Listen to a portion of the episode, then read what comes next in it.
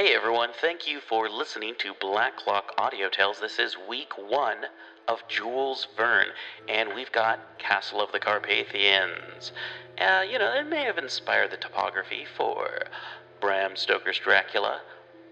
I mean, it very likely could have, and you know, not a lot of stuff happened in Transylvania and literature, and you know, I'm pretty sure Bram Stoker probably read this. But hey, uh, how about the fact that we're doing Jules Verne all month long? And after that, we're going to be doing the uh, Underground City, Mysterious Island, uh, that one about the moon, and the one about the Antarctic of Jules Verne this month. We're probably going to have some experts on the show talking about Jules Verne and talking about Jules Verne's influence on literature and fiction and science fiction for sure. And yeah, yeah, it's going to be a cool, fun time. And you know what you should do? If you like the show, you should let us know by going to facebook.com, look for Black Clock Audio Tales or People's Guide to the Cthulhu Mythos if that's the one you like better. And let us know that you like the show. Review us, rate us, whatever. Let people know that we're out there. Share us. Tell people about it. Be like, you know what? The announcer guy kind of sucks, but if you skip ahead, probably about like, I don't know, I'm guessing about three minutes, you'll get to the story. And you can start listening to it. And sometimes he pipes in for commercials, but hey, you know what? Eh, It's free. So, you know what? Let people know it's free and that I'm not going to put up a paywall. And that People's Guide to the Cthulhu Mythos, Black Clock Audio Tales, is a weekly podcast, but we put out enough every week that you've got stuff all week long. I ran out of stuff all week long, and then I remembered, oh shoot, I've got that post stuff that I edited last week that's coming up today, and then I was like, awesome. And then I remembered I also had some unspooled to listen to, but I'll talk about that. No, no, I won't. Uh, I don't talk about other podcasts on my podcast. Anyway, so thank you for listening to this podcast. And also, I do talk about other podcasts. You can check out um, Dave's Corner of the Universe bits and segments that we do here. Hopefully, sooner than later, we'll have Dave's Underground Goat Shenanigans. And we've got Black Clock Audio Tales, which you're listening to right now. We do special segments from time to time with folks like Ken Hite or Andrew Migliore or Andrew Grace or. Um, Let's see, sometimes we get David Heath to talk about stuff, and sometimes we're lucky enough to get uh, Scott Glancy. We've had Rossi Lockhart from Word Horde, and we've even had Rodney Anonymous from the Dead Milkmen on the show. So check us out, pgttcm.com, for all the back episodes. Here we go. The catastrophe was imminent. Franz could only prevent it by rendering the Baron incapable of executing his plan. It was then 11 o'clock at night. With no further fear of being discovered, Franz resumed his work. The bricks were easily taken out of the wall, but its thickness was such that half an hour elapsed before the opening was large enough to admit him through. As soon as he set foot in this chapel, open to all the winds that blew, he felt himself refreshed by the night air. Through the gaps in the roof and the window frames, the sky could be seen, with the light clouds driving before the breeze. Here and there were a few stars, which were growing pale in the light of the moon now rising on the horizon. Franz's object was to find the door which opened at the end of the chapel, by which the Baron de Gortz and Orfanik had gone out, and, crossing the nave obliquely, he advanced towards the apse. This was in the darkness where none of the moonlight penetrated, and his foot stumbled against the ruins of the tombs and the fragments fallen from the roof. At last, at the very end of the apse, behind the reredos, in the dark corner, Franz felt a moldy door yield before his hand. This door opened on a gallery which apparently traversed the outer wall. By it, the Baron and Orfanik had entered the chapel, and by it they had just departed. As soon as Franz was in the galley, he again found himself in complete darkness. After winding about a good deal without either a rise or a fall, he was certain that he was now on a level with the interior courts. Half an hour later, the darkness did not seem to be so deep. A kind of half light glided through several lateral openings in the gallery. Franz was able to walk faster and reached a large casemate contrived under the platform of the bastion which flanked the left angle of the outer wall. The casemate was pierced with narrow loopholes, through which streamed the rays of the moon. In the opposite wall was an open door. Franz's first care was to place himself at one of the loopholes so as to breathe the fresh night breeze for a few seconds. But just as he was moving away, he thought he saw two or three shadowy shapes moving at the lower end of the Orgall Plateau, which was now full in the moonlight up to the somber masses of the pine forest. Franz looked again. A few men were moving about on the plateau just in front of the trees. Doubtless the Karlsburg police brought by Rotzko. Had they then decided to attack that night in hope of surprising the occupants of the castle, or were they waiting for daybreak? It required considerable effort on Franz's part not to shout out and call Rotzko, who would have heard and recognized his voice. But the shout might reach the dungeon, and before the police had scaled the wall, Rodolphe de Gortz would have time to put his device in action and escape by way of the tunnel. Franz succeeded in restraining himself and moved away from the loophole. Crossing the casemate, he went out to the other door and continued along the gallery. Five hundred yards further on, he arrived at the foot of the staircase, which rose in the thickness of the walls. Had he then at last arrived at the dungeon, in the center of the place of arms? It seemed so. But this staircase might not be the principal one giving access to the different floors. It was composed of a series of circular steps arranged like the thread of a screw within a dark, narrow cage. Franz went up quietly, listening but hearing nothing, after 20 steps, reaching a landing. There, a door opened onto the terrace which surrounded the dungeon at the height of the first floor. Franz glided along this terrace and, taking care to keep in shelter behind the parapet, looked out over the Orgall Plateau. Several men were still on the edge of the fir wood, and there was no sign of their coming nearer the castle. Resolved to meet the Baron before he fled through the tunnel, Franz went around the terrace and reached another door where the staircase resumed its upward course. He put his foot on the first step, rested both his hands against the wall, and began to ascend. All was silent. The room on the first floor was not inhabited. Franz hurried on up to the landings which gave access to the higher floors. When he reached the third landing, his foot found no further steps. There the staircase ended at the highest floor of the dungeon, that which was crowned by the crenellated parapet from which formerly floated the standard of barons of Gortz. In the wall to the left of the landing, there was a door which was shut. Through the keyhole filtered a ray of light. Franz listened and heard no sound inside the apartment. Looking through the keyhole, he could see only the left side of the room, which was in the bright light, the rest being in darkness. Franz gently opened the door. A spacious apartment occupied the whole of this upper floor. On its circular walls rested a paneled roof, the ribs of which met in a heavy boss in the center. Thick tapestry with figure subjects covered the walls. Some old furniture, cupboards, sideboards, armchairs, and stools were scattered in artistic disorder. At the window hung thick curtains which prevented any of the light within from shining without. On the floor was a thick woolen carpet on which no footstep made a sound. The arrangement of the room was at least peculiar, and as he entered it, Franz was struck by the contrast between its light and dark portions. To the right of the door, its end was invisible in the deep gloom. To the left, on the contrary, was a sort of platform, the black draping of which received a powerful light due to some apparatus of concentration so placed in front of it as to be unseen. About 12 feet from this platform, from which it was separated by a screen about breast high, was an ancient, long backed armchair, which the screen kept in a half light. Near the chair was a little table with a cloth on it, and on this was a rectangular box. The box was about 12 or 15 inches long and 5 or 6 wide, and the cover, encrusted with jewels, was raised, showing that it contained a metallic cylinder. As he entered the room, Franz saw that the armchair was occupied. Its occupant did not move, but sat with his head leant against the back of the chair, his eyes closed, his right arm extended on the table, his hand resting against the box. It was Rodolphe de Gortz. Was it to abandon himself to sleep for a few hours that the Baron desired to pass this last night on the upper floor of the dungeon? No, that could not be after what Franz had heard him say to Orfanik. The Baron de Gortz was alone in this room, and, comfortably to the orders he had received, there could be no doubt that Orfanik had already escaped along the tunnel. And La Stilla? Had not Rodolphe de Gortz said that he would hear her for a last time in this castle of the Carpathians before it was destroyed by the explosion? And for what other reason would he have come back to this room where doubtless she came each evening to fascinate him with her song? Where, then, was La Stilla? Franz saw her not, heard her not. After all, what did it matter now that Rodolphe de Gortz was at his mercy? Franz restrained himself from speaking, but in his present state of excitement, would he not throw himself on this man he hated as he was hated? This man who had carried off La Stilla, Lestilla living in mad, mad for him, would he not kill him? Franz stole up stealthily to the armchair. He had but to make a step to seize the Baron, and he had already raised his hand. Suddenly, La Stilla appeared. Franz let his knife fall on the carpet.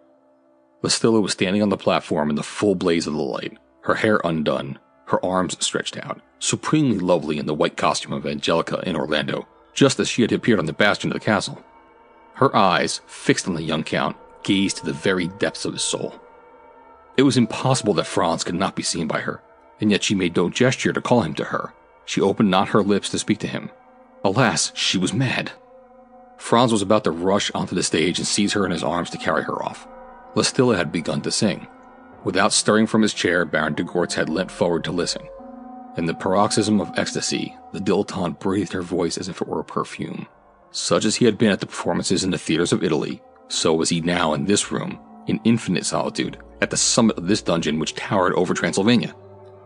Yes, La Stilla sang. She sang for him, only for him. It was as though a breath exhaled from her lips, which seemed to remain without a movement. If reason had left her, at least her artist soul remained in its plentitude. Franz also stood intoxicated with the charms of this voice he had not heard for five long years. He was absorbed in the ardent contemplation of this woman he had thought he should never see again, and who was there, alive as if some miracle had resuscitated her before his eyes. And the song she sang, was it not one of those which would ever make his heartstrings vibrate? Yes, it was the finale of the tragic scene in Orlando, the finale in which the singer's heart breaks in the final phrases, Innamorata mia cuore tremante, voglio morire. This ineffable phrase Franz followed note by note, and he said to himself that it would not be interrupted as it had been in the San Carlo Theater. No, it would not die between La Stilla's lips as it had done in her farewell. Franz hardly breathed. His whole life was bound up in music. A few measures more and it would end in all its incomparable purity. But the voice began to fail, it seemed as though La Stilla hesitated as she repeated the words of poignant grief. Voglio morire. Would she fall on this stage as she had done on the other?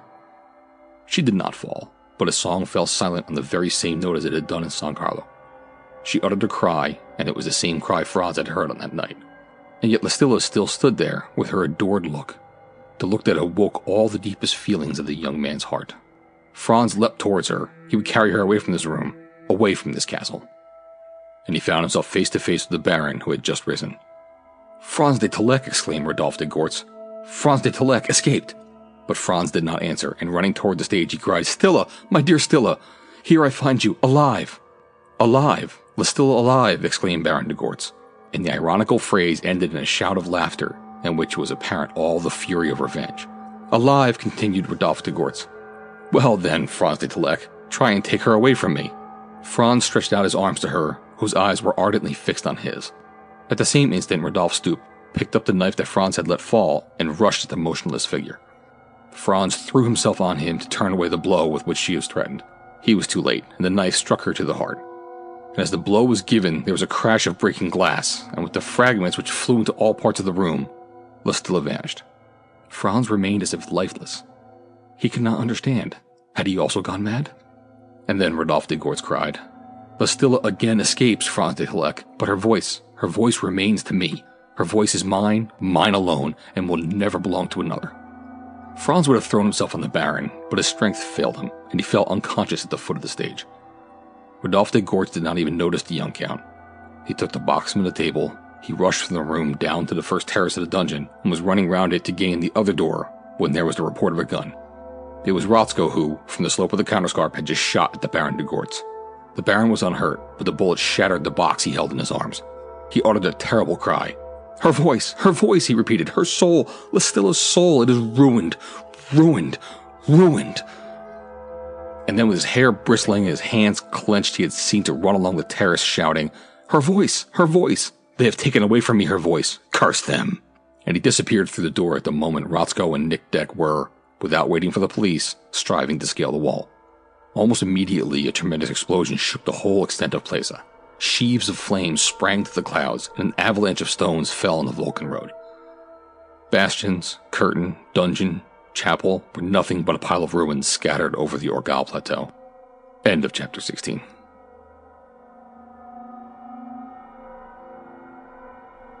It would not have been forgotten that, according to the conversation between the Baron and Orfanik, the explosion should only have destroyed the castle after the departure of Rodolphe de Gortz.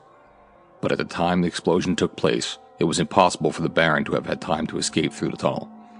In the transport of grief, in the folly of despair, unconscious of what he did, had then Rodolphe de Gortz brought on an immediate catastrophe on which he could be but the first victim? After the incomprehensible words which had escaped him when Rotzko's bullet had broken the box he carried, had he intended to bury himself beneath the ruins of the castle? In any case, it was very fortunate that the police, surprised by Rotzko's shot, were at a considerable distance when the explosion shook the ground. Only a few of them were struck by the fragments which fell over the plateau. Rotzko and the forester were alone at the base of the curtain, and it was indeed a miracle that they were not killed by the shower of stones. The explosion had done its work when Rotzko, Nick Deck, and the police entered the enclosure over the ditch, which had then nearly filled up by the fall of the walls. Fifty yards within the wall, at the base of the dungeon, a body was found among the ruins. It was that of Rodolphe de Gortz. A few old people of the district, among others Master Koltz, recognized him perfectly. Rotzko and Nick Deck sought only to discover the young count. As Franz had not appeared in the time arranged with his man, it followed that he had been unable to escape from the castle. But could Rotzko hope that he had survived, and that he was not one of the victims of the catastrophe? And so he cried, and Nick Deck did not know what to do to soothe him. However, in about half an hour, the young count was found on the first floor of the dungeon, beneath one of the buttresses which had saved him from being crushed. My master, my poor master. Count. Such were the first words uttered by Rotzko and Nick Deck as they bent over Franz. They believed him dead. He had only fainted. Franz opened his eyes, but his wandering look did not seem to recognize Rotzko, nor did he hear him. Nick Deck, who had raised the young count in his arms, spoke to him again, but he made no reply. The last words of La Stilla's song escaped from his lips. Innamorata Fogle Amore. Franz de Tolek was mad. End of chapter 17. As the young count had gone mad, no one would probably have ever heard an explanation of the events of which the castle of the Carpathians had been the theater, if it had not been for the revelations which came about in this manner. For four days, Orfanik had waited, as agreed, for the Baron to meet him at the town of Bistritz. But as he did not appear, he began to wonder if he had perished in the explosion. Urged as much by curiosity as anxiety, he had left the town, gone back towards Werst, and was prowling about the ruins of the castle when he was arrested by the police, who knew him from the description given by Rotzko.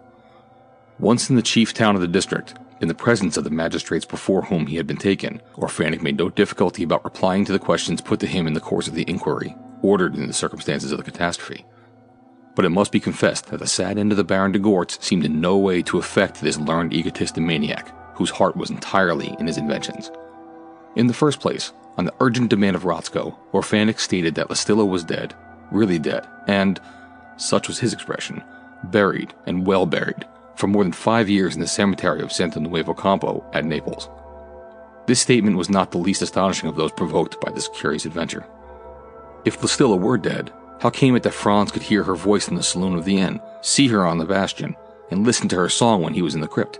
And how could he have found her alive in the dungeon? The explanation of this apparently inexplicable phenomenon was as follows. It will be remembered how deep was the Baron's despair when the rumor spread that La Stilla had resolved to retire from the stage and become Countess of Tolek. The artiste's admirable talent and all his dilettante gratifications would thus escape him. Then it was that Orfanik suggested that by means of a phonograph, he should collect the principal airs from the operas she would appear in during her farewell performances at San Carlo. This instrument had reached a high state of perfection at this period, and Orfanik had so improved it that the human voice underwent no change and lost none of its charm or purity. The Baron accepted Orfanik's offer. Phonographs were successfully and secretly introduced into the private box of the theater during the last weeks of the season, and in this way their cylinders received the cavatinas and romances from the operas and concerts, including the melody from San Stefano and the final air from Orlando, which was interrupted by La Stilla's death.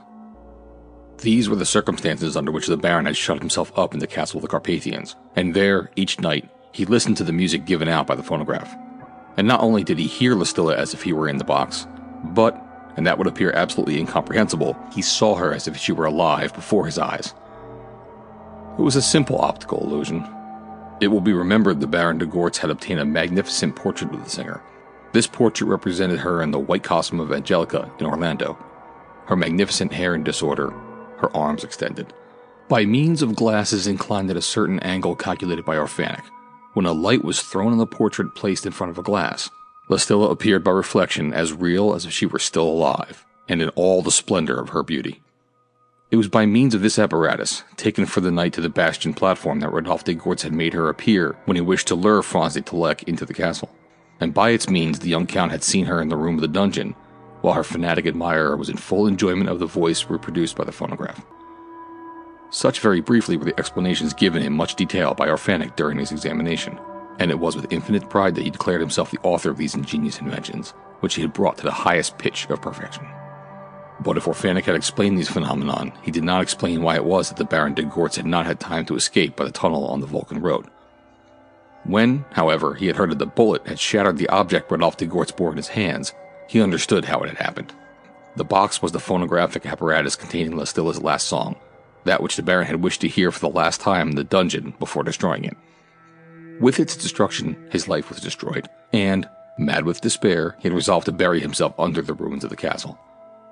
Baron Rodolphe was buried in the graveyard at Werst with the honors due to the ancient family that ended with him. The young Count Franz de Talec was taken by Rotzko to the castle of Krajowa, and there he devoted himself entirely to watching over his master. Orfanik had willingly handed over the phonographs containing the other songs of La Stilla, and when Franz heard the voice of the great artiste, he seemed to listen to them and recover a little of his old intelligence and it seemed as though his mind were struggling to revive in the memories of the unforgettable past. In fact, a few months later he recovered his reason, and through him became known what had passed during the last night in the castle of the Carpathians. The marriage of charming Miriota and Nick Deck took place during the week following the catastrophe. After receiving the benediction from the Pope of the village of Vulcan, they returned to Werst, where Master Koltz had reserved for them the best room in his house. But although these different phenomena have been explained in so natural a manner, it must not be imagined that Miriota ceased to believe in their supernatural nature. Nick found reasoning in vain.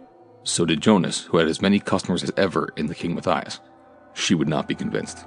Neither would Master Koltz, nor the shepherd Frik, nor Magister Hermid, nor the other inhabitants of Werst, and many years will elapse before they will renounce their superstitious beliefs.